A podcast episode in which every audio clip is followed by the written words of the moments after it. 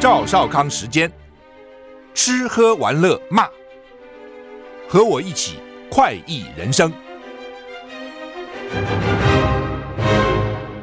我是赵少康，欢迎你来到赵少康时间的现场。台北股市现在跌二十九点，台股昨天上涨了十九点，啊，现在跌二十三点。美股呢，道琼小跌三十八点，跌零点一一个百分点啊，呃，S S M P 五百跌零点四一个百分点，纳斯达。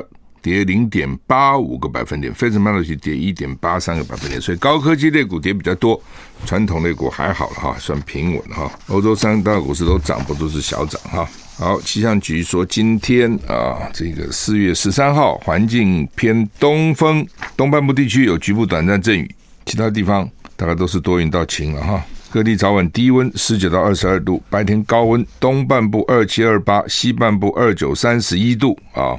南部近山区的平地或河谷温度可能更更高一些啊，西半部日夜温差比较大。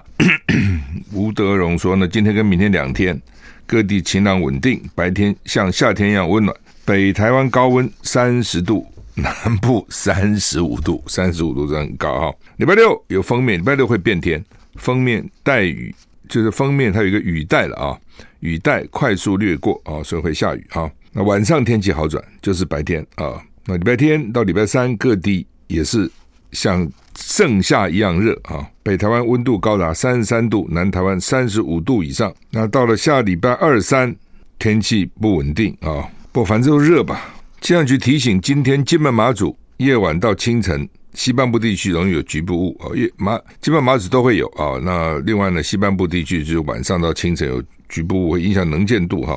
环保署说，西半部位于背风侧，扩散条件不好，污染物容易累积，午后会受到光化学作用的影响，臭氧浓度上升。宜兰花东、澎湖好，竹苗、马祖、金门普通哦。然后马祖、金门短时间有短时间可能会这个橘色提醒啊、那北部、中部、云嘉南、高屏橘色提醒就是不好了。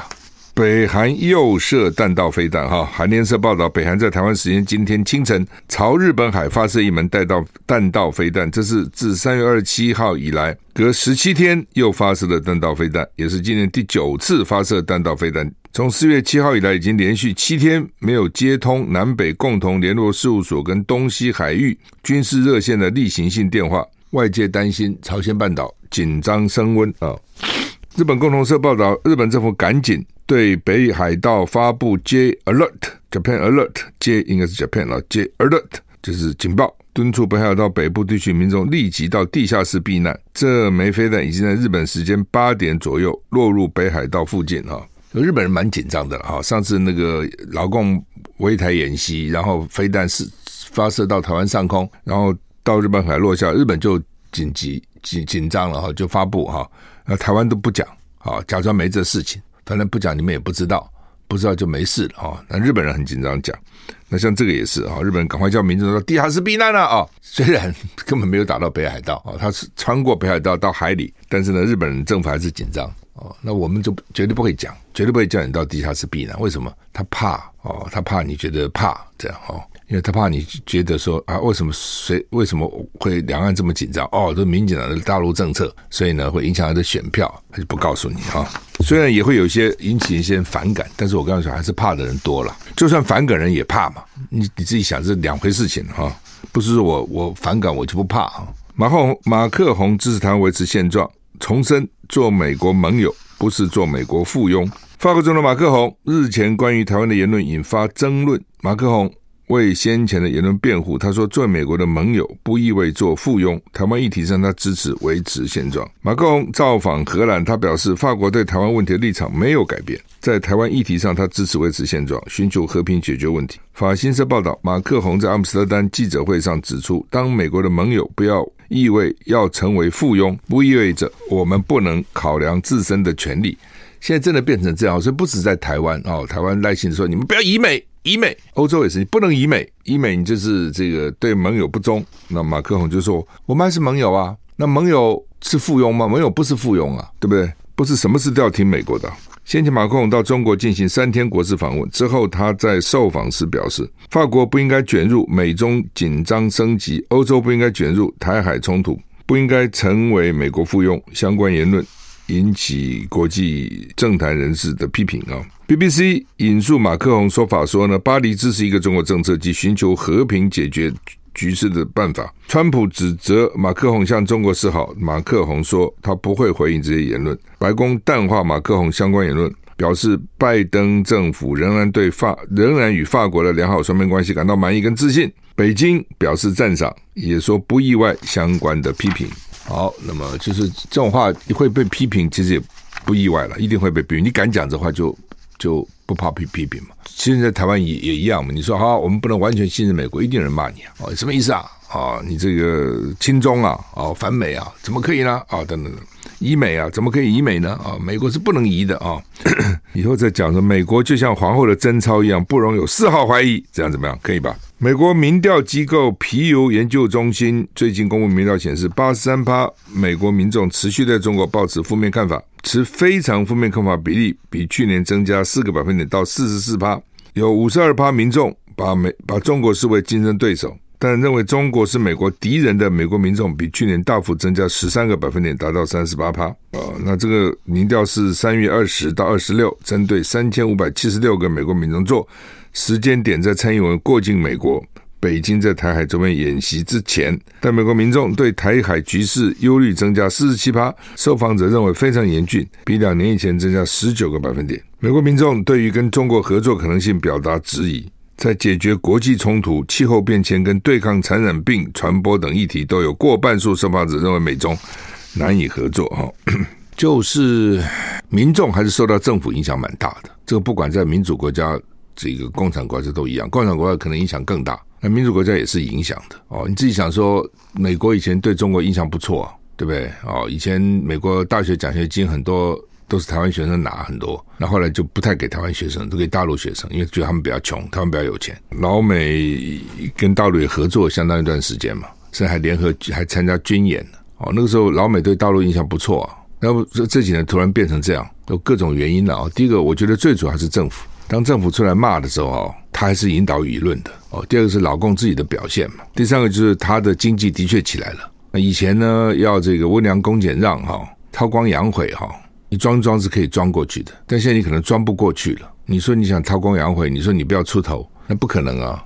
哦，就像一个读书很很厉害的学生说，我要装，你怎么装呢？你考试成绩在那个地方啊，哦，你的经济院那边呢？你的贸易顺差就在那里啊，你怎么装呢？而当你经济起来时，军事一定就增强了。你的确是一一艘航空母舰，两艘、三艘不断的在造啊，你这个也唬不了人呐啊！哦，所以这就是大家就怕了。我觉得主要是怕了哦，你又你又跟我制度不一样，你又强起来了，特别对西方那个黄祸的恐惧可能又出来了。原来基督教文明最怕的就是伊斯兰文明崛起以后呢，对，当以前十字军东征不就是就要去打回教徒吗？还认为是正义之师吗？那现在后来就成吉思汗到欧洲，呃，特别把白人吓死了，那些怎么又起来了？你自己想想看，回头再想那个八国联军那个意义，就是我。联合起来把你打垮，我白人要联合起来把你打垮，你怎么现在又起来了？啊，所以我觉得他们一定是基本上一方面是政策啊，一方面是中国自己的表现，一方面呢是中国自己的实力的确强起来，你就变成新敌人嘛。我不是讲嘛，你就看好莱坞片就最清楚，我讲很多次了，对不对？开始的时候啊，一定苏联啊，一定是北约华沙这边斗哦，有的时候北韩也入入了戏了，现在就经常就是中国间谍。中国要干这个，中国要干那个啊！从就从这边都看得出来嘛哈。美国的机密文件谈俄罗斯跟乌克兰，最近不是美国国防部机密文件泄露上网了吗？说俄乌双方已经有多达三十五万四千名军人丧生或受伤，比官方公布的数字多十倍。此外，战事正朝长期发展，可能持续到二零二三年以后。这些资料据称是美国情报文件，到底实际状况怎么样？我们休息下再回来。I like 我是赵少康，欢迎你回到赵少康时间的现场。台北股市跌七十一点，现在跌比较多哈。那说这个机密文件里面很多资料，慢慢慢慢都被人家这个现在登出来了哈。一个就是说，到底他们每这个俄乌到底死死伤多少人哈？那这个文件说是三十五万四千个军人哈。哇，这个不是军民哦，是军人哦，因为他们现在公布的都死很少，对不对？我我记得最多的就是双方各死十万军人，那现在跟你讲死的是三十五万四千个军人，那就比各十万就多差不多一倍，就将近多二十万。路透社说，这些资料看起来像是美国对于俄乌战争的秘密评估，以及美国针对盟友的情搜活动。如果这些文件属实，可以罕见的看到华府、华盛顿怎么样评估这场战争。路透社还没有办法独立核实这些文件的真实性。俄乌在内的部分国家也质疑这些文件是不是真实。美国官员称，其中一些文件似乎被篡改。社区媒体近来出现乌克兰战俘被斩首的影片，总统泽伦斯基痛批俄罗斯是畜生，怎么把我们的人斩斩首呢？那斩首很残很残酷了，很残忍啊！呃，到底真的假的？我看有些国家都说是假的嘛。哦，那真的假的？现在真的不知道啊。有可能是真的，那不可能全是假的哦。那有可能是部分真，然后有一些被篡改，都有可能啊。那美国机密文机密文件外泄呢，也泄露联合国秘书长迁就俄罗斯利益。有文件说，美国政府认为联合国秘书长过于迁就俄罗斯的利益。另外，有文件指出，佣兵集集团的瓦格纳试图从北约成员成员国土耳其购买武器啊。英国广播公司 BBC 根据这些报道、这些文件报道说，美国政府认为联合国秘书长古特瑞斯太过照顾俄罗斯的利益。文件显示，华华府一直密切关注古特瑞斯。文件中描述了他跟他的副手的私人通讯。古特瑞斯非常热衷维护黑海粮食协议，强调他为了提高俄罗斯出口能力所做的努力。评估说，古特瑞斯二月的作为破坏了让莫斯科对他们在乌克兰行为负责更广泛的努力。联合国官员感到愤怒，美国官员正在查明文件外泄的源头。CNN 也引述一份泄露的文件说呢，代表俄罗斯的普丁在乌克兰作战的俄罗斯准军事组织。叫佣兵集团瓦格纳试图从北约成员国土耳其购买武器跟设备，但土耳其被认为是美国跟其他国家的伙伴国，直接向乌克兰提供军事支持，也公开反对俄罗斯入侵乌克里乌克兰。文件中显示，瓦格纳集团人员二月初会见了土耳其窗口，目前不知道这些联络人是谁，也不清楚土耳其政府是否知情。就土意思说土耳其公开说支持乌克兰了，也给他武器了，但是呢，私下怎么还卖给瓦格纳集团，卖给这个佣兵集团啊、这个王义川到底什么鬼？是什么人？王义川何许人呢？看看啊，说是在政论节目上有说哈，前台中市交通局长啊叫王义川，在节目上批评中国大陆高铁没有靠背啊，因为他是交通局长，可能大家认为他比较了解，然后他自己觉得他比较了解，马上就被骗了。所以，因为呢，马英九在访问道路期间称赞道路高铁呢宽敞舒适。我记得马英九还问那个轨多宽呢？因为铁轨有高宽轨跟窄轨哈。那一旦你使用了一个轨就很困难了，很多人就是这样哈。一旦用了窄轨，你怎么去买宽轨的列车呢？就很难嘛。你就得一直用宽窄轨下去啊，用宽轨可能一直用宽轨下去。就像你现在不要讲别的哈，你就开车开左边右边，你英国日本开左边，你要他改回开右边都很困难。嗯，马英九赞美啊，就大家好，哎，台湾有时候人家坐个高铁赞美一下，也是是客人嘛，你总有的礼貌嘛。就像你到朋友家说，哎呀，家里好干净呐，哎呀，家里好漂亮啊，等等，那就是一个礼貌话啊，哇，就被拿出来放大哈。那绿营就不满不满啊，就说呢，这个你去赞美人家高铁什么意思啊？大陆高铁本来就做的不错，他那个什么动车啊，什么车，这做的很好。而且很快，你自己想，孙中山那个时候什么建国大略、建建国方略、建国大纲，要什么开港啊、开铁路了、开公路，老公都在做哦。你没有铁路、没有公路，交通不好，你经济就很难畅通嘛，货畅其流就很难畅。王义川就在节目上批评说，中国大陆高铁没有靠背，马英九被骗。国台办发言人的记者会回应这个事情，一度憋不住笑哦，就觉得你们现在大概太太老老土了哈。嗯，老马英九有没有被骗？那这个王义川还说呢，照片中。餐巾上的餐桌上的餐巾、水果杯子都是陆方先准备好的，没有人会说中国大陆的高铁是好的。中国大陆高铁好，我听到很多人说它是好，它有好有不好的，有些东西可能没有那么好，但是高铁没有，我没有听到人家说它高铁不好。那所以一般人会不会铺水果？当然不会嘛。你说一般人会给你水果吃吗？我们高铁也没有水果给你吃啊。哦，我们高铁会给你点心呐、它有两两种问你挑了哦，会有饮料了，咖啡、茶、水有，就是高铁的那个商务舱。哦，会有这些了，那也没水果啊，我也没看过什么时候给水果吃啊，哈。那那个一定是特别招待的，这有什么稀奇的？休息一下再回来。好，讲马英九到坐高铁站，美人家高铁不错哈，然后就被绿营笑哈。那这个王一川做过前面前面做过台中市交通局长是个绿的了哈，他就说呢，没有人说中国大陆高铁是好的哈。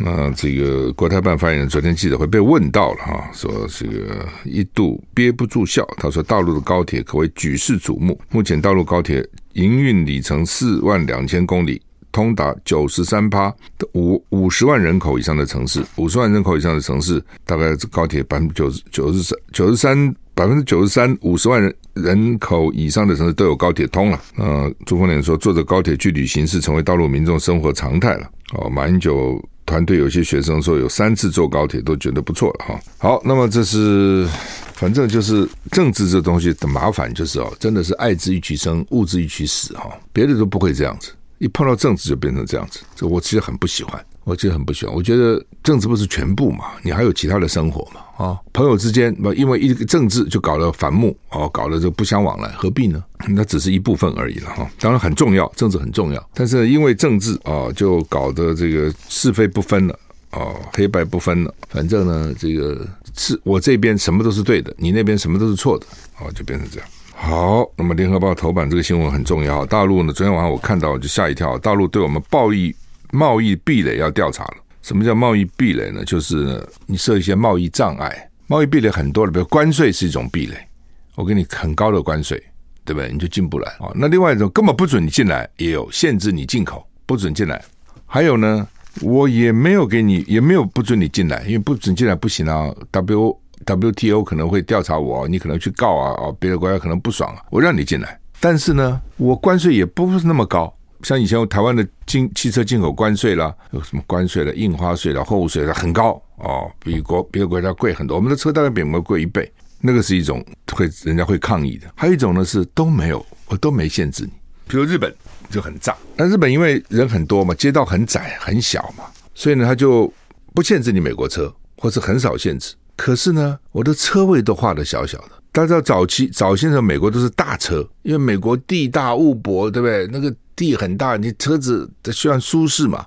而且我经常要开长城啊，开长城我必须要舒适啊。小车上高速公路很危险啊，一撞以后里面的那个回旋空间很小啊，哦，所以大车哦安全一点哦，里面那个空间大而且舒服嘛。而且我地方很大啊，我停车场很大，我根本不在乎，根本没有什么停车问题。除了那种纽约这种大都市。一般地方不会有太多停车问题嘛。好，那么日很舒服啊，卖到日本惨了。你停哪里啊？那这格车位格格都画小小的，所以你你进了进口了也没有人买啊。这就叫做非关税壁垒。我不是用关税卡你，最直接就用关税卡你。我不用关税卡你，让我用其他方式让你很难进来。哦，又譬如说检验，对不对？好，你有这个虫，有那个虫，这个不行，那个不行，就卡你，就卡。所以呢，我要卡你，我有很多种方法了。那现在如果有争端怎么办呢？他们就告到 W W T O 哦，类似这样。那告 W T O 有没有用呢？唉，不见得有用。就算是就算是说不行，又又怎样呢？那那大陆干嘛调查你呢？他现在没告 W T O，他在调查你。他就说，为什么你有那么多不准我进口？我都准你进口啊，你为什么不准我进口？那这个现象是现在才有吗？不是，早就知道了嘛。比如马英九常常很得意说，我任内没有让一项农产品大陆能那边进口，我所以保护了农民。我觉得他很得意讲，开放都是之前陈水扁开放的啊，之后我们蔡英文开放，我都没开放大陆农产品啊，等等，类似这样啊。好，那那大陆为什么这个时候提出来还很绝哦？调查期间从现在到。二零二四年一月十二号，我一看这日子奇怪了。二零二四年一月十三号不是总统选举的日子吗？给你调查到总统选举前一天啊，那有多少被调查？他这样讲哈，说呢，我们现在呢，农产品有一千零六十六项没没开放，开放了一千八百四十二项，开放的有六三点三四趴，没有开放的是三六点六六趴。工业产品开放了七千九百九十三项，占。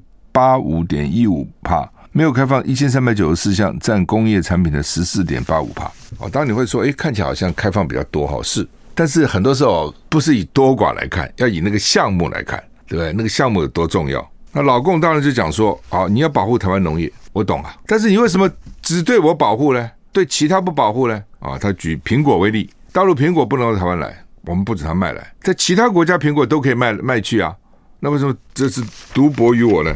就这个意思。嗯，那会怎样？那他做什么？到底我们一年跟大陆顺差多少？前年我记得是一千七百亿，去年呢，大陆说是一五六五亿，一千五百六十五亿，我们说是一千零四亿，两边统计永远有差别。那我也不知道他们统计有差异在什么地方，或是时间的差哦，少算几个月了，或者怎么样了，或是转转进去的啦，等等哈，等等有什么差别啊？反正就我们说我们赚了你一千亿，他说你赚了我一千五百亿，那意思就是说呢，你赚我那么多钱，为什么？就是因为你限制我的产品去，就跟美国哦说大陆你赚了我四千亿美金，所以呢我就要报复加关税，记得吗？美国那时候贸易要加关税这个原因啊、好吧，那就认为说大陆会怎样了哦，就是他有可能有可能将来也限制你的产品去，就你限制我什么，我也就限制你什么，或是呢虽然限制不一样，但是我也限制哦。为什么说你通通可以来，我通通我很重要的项目都不能去？那你什么意思？你是公平吗？哦，为什么对你好呢？所以，I like 103，I like radio。我是赵少康，欢迎回到赵少康时间的现场。台北股市跌六十六点哈。呃，大陆为什么要对我们对我们对有贸易壁垒的调查哈？的确了哈，就是说我们其实限制大陆一大堆东西，这个不能来，那个不能来。比如最近没有蛋，大陆蛋很便宜啊，你从福建过来也很快啊，不给他来。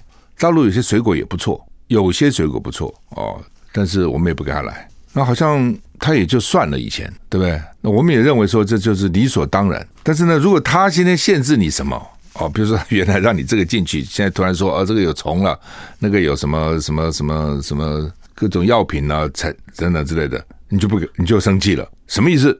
你这为什么要这样对我？哦，就开始抗议了啊！然后大家就捐钱啊等等。从某个角度，这种态度是可以理解的。为什么台湾小嘛，你大嘛，所以我们主我们就认为说，你本来就应该对我好。你是统战呐、你是想统一我，你想把我吃掉啊，所以你对我好啊，那是虚情假意啊。哦，你你根本不安好心嘛，你就统战嘛。所以呢，你既然是统战我，你对我好是应该的、我有什么好感谢你的呢？有什么好感激你的？本来就是这样。你那么大，我这么小，你就本来就该让我、你应该让我占尽便宜才对啊。你怎么突然说我这个不行的，说我那个不行呢？你什么意思啊？从某个角度，这样就是这样的想法有有他的想法了。但是呢，另外呢，就是你会变成一个被好像要予取予求，我就是要你让我利，你就是应该对我好，你就是应该这样，你就是应该这样，应该那样。那他长久以来好像也是这样的，就还算算算，小打小闹就小打小闹吧。可是现现在好像不想这样干，所以大家觉得很惊讶嘛？那为什么呢？哦，他说：“那你每年。”赚我一千五百亿，七一千七百亿，很多钱呢，对不对？你赚我那么多钱，你还这种态度，所以那个时候不是讲吗？说军演呢，什么军事打击你，那个第一个成本太高，第二个太伤感情。贸易这种东西当然也伤感情，特别对受到影响的这个产品。可是呢，那至少不是打仗嘛，没有流血哦。那贸易战随时在发生啊，你跟美国也有，你跟日本，你跟欧洲，你其实也都有啊。哦，那这。跟他们都有贸易贸易战或贸易协商、贸易诉讼，为什么跟大陆不能有呢？所以他们现在慢慢也要开始，他这样一调查，哎，影响不小啊！真的要调查的时候，影响其实蛮大的啊。他大概也就让你，他各多重意义了。这种东西可大可小了，小就是调查调查，大就真的采取贸易报复，限制你了。你不准我去，我也不准你去。哦，让台湾人想一想，就是说你赚我那么多钱，你要想想看，也不是理所当然的，这不用不能说。又赚我钱，每天还在那边骂我哦，然后把我看成敌人一样。那当然，老是老公你也说他是两手，他也是两手的。一方面军事没有放松，商业这边能让你赚点钱，这也是某种两手。这也是给台湾很多绿营的人的一种讲法，就是你看他是假的嘛，你们飞弹还对台湾呢、你这个。军机也不断不断过来啊，等等哈。好，那么那他从他的角度说，那我不这样做，你不就独了吗？这麻烦就在这里啊。这样做你讨厌我吗？你生气我？对啊，我不这样做，你不是觉得肆无忌惮了吗？那就就去独立去了。那我现在这样吓唬吓唬你啊，你可能还不敢就贸然读了。如果都不吓你，不就宣布读了怎么办呢？那只有开战喽。现在只好闹一闹闹，还不会开战呢。就看你从哪哪个角度看，可是这种的确啊，对台湾的人民来讲呢，绝对是有威胁的啊。好，那么《中国时报》的头版头登的是侯友谊说：“我已经做好准备了，随时可以上场。”昨天《中国时报》头版头登的是说，他们要征召侯友谊，朱立伦说准备好了我这是中国时报的一厢情愿的想法哦，因为中国时报很讨厌郭台铭，这也是郭台铭的麻烦。所以郭台铭如果要选总统的话呢，他的麻烦就是说呢，这个媒体媒体不喜欢他，绿营不用讲了，对不对？现在非绿营不要讲蓝的，也不是蓝的，非绿的媒体，中国中旺旺中时系统恨死他，因为他曾经公开撕《工商时报》，我印象里，所以蔡旺旺就很气他。那所以呢，就从从从头到尾就反对他哦。那但是反对他，反对郭台铭怎么办呢？就捧侯友谊嘛。那 TVBS 呢？TVBS 的老板们呢，也不喜欢郭台哦，只是呢没有像蔡文旺这样公开这样表现哦，一般都是比较稍微斯文一点、文明一点。所以呢，《中国时报》你就看昨天就说周立说我准备好了，我就想说周立真的有这样讲吗？他是讲我准备好了，这个准备好是要支持，是真的要要征召侯友谊吗？那《中国时报》的想法一厢情愿，很希望啊。呃今天又是把侯友谊放在头版头，做好准备，随时可以上场。不过侯友谊昨天说他随时可以准备上场，这是第一次，随时可以上场是第一次，以前没有讲的这么白哦。因为他现在他越看，一方面赖清德都定于一尊了嘛，一方面民调也下降了哦，另外一方面朱立伦到底想什么他也不知道哦。本来大概想好，你朱立伦一定会征召我，我是最强的嘛。那先看看，好像你也不表态，那好了，只好我自己讲了，我随时可以上场了。你只要找我，我随时可以上场。休息一下再回来。我是赵少康，欢迎你回到赵少康生的现场。台北股市现在跌五十二点哈。好，那么侯友随时可以上场啊、哦。那到底什么时候上场啊、哦？那个日期一直在变动哈。有的之前说六七月，现在又说可能五月，五月现在已经四月了啦，也不宜拖太久了哈。那赖清德昨天，民进党终于提名他了啊，呃，赖清德上场啊。上一次呢，民进党很晚才提名，为什么呢？就是蔡英文拖他，把他拖死哦。蔡英文其实蛮厉害的，不要看蔡英文的民调很低的，就很烂嘛啊。赖清德民调比蔡英文高，所以呢，赖清德上次就想选，可是呢，蔡英文呢就党主席啊，党主席啊要提名你哈，不见得能够提名你。党主席自己想选，也不见得能选得成。但这个党主席啊，要杯葛你，要倒你的蛋，要拖垮你，他是可以的。成事不足，败事有余啦，刚好就用这句话，就是这样。那蔡英文的时候呢，就不提名，就拖嘛，想办法让自己的民调变高嘛。哦，这样也不简单哦。大家都讲民调高啊，那为什么他就能够从败部复活民调高呢？那当然有各种技巧哦，比如说网军是攻击赖清德啦，哦，然后呢，好像是不是就是《镜周刊》？哦，就登那个赖清德啊，什么私会一些、嗯、这个民进党的人啊，等等之类的哈，等等等等哈。那所以为什么一定要给《镜周刊》电视？搞不好跟这都有关了哈。那呃，这蔡英文了哈，听说是蔡英文的意思嘛哈。那呃，反正就各种小，所以连赖清德说，就是跟蔡英文讲，你不要用你的网军来打我了，好不好？能够这样公开发发出哀鸣，公开发出这个要。要请求哈，就表示一定被打得很辛苦、很痛苦了哦。说你不要再打了，好不好？你赢了嘛，好不好？所以呢，拖拖怎么拖了几个月以后，居然民调就翻转过来了哦。所以大家不要以为民调是不会翻转，民调是会的，但是基本上你要有那个条件。那民调高的也可能很快就变低了，因为台湾这个社会哈很浅碟了哦，一件事情一个小事就可能会翻转。早早先说韩国瑜民调也很高，是最高的，也是碾压蔡英文的，对吧？后来就下来了。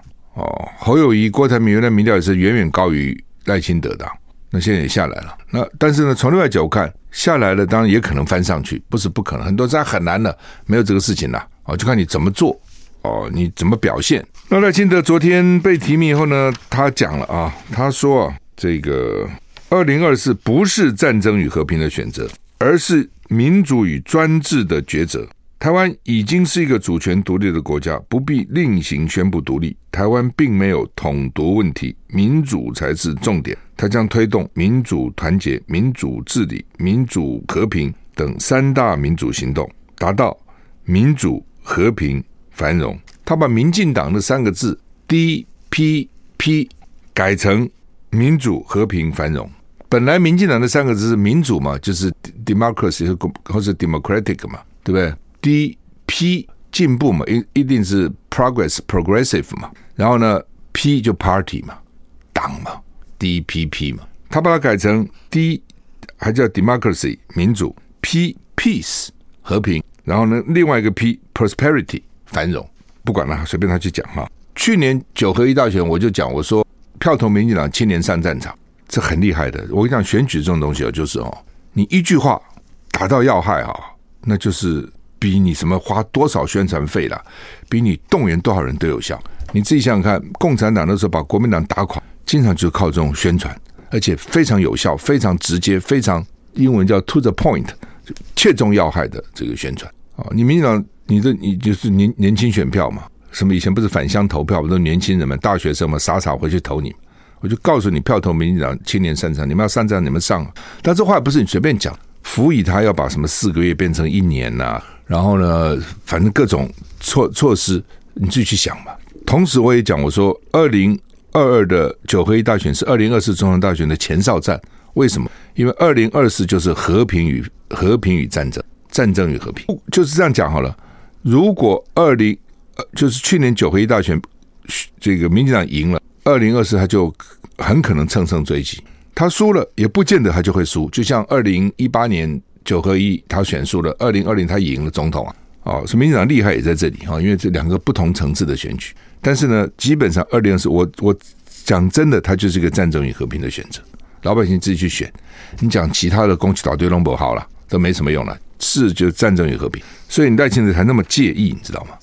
所以呢，昨天一被提名就说不是战争与和平的选择，他就是战争与和平的选择，他怕嘛，所以他告诉你不是不是不是哦，选举是这样，你越去防御，我不是你就输了。选举是要攻击的，我我丢出议题，我丢出战场，我在我选择的时间，我选择的战场，我选择的题目，我给你战。哦，蓝军这点是很差的，我也不懂为什么。那以前蓝军靠组织，把现在组织也没有了。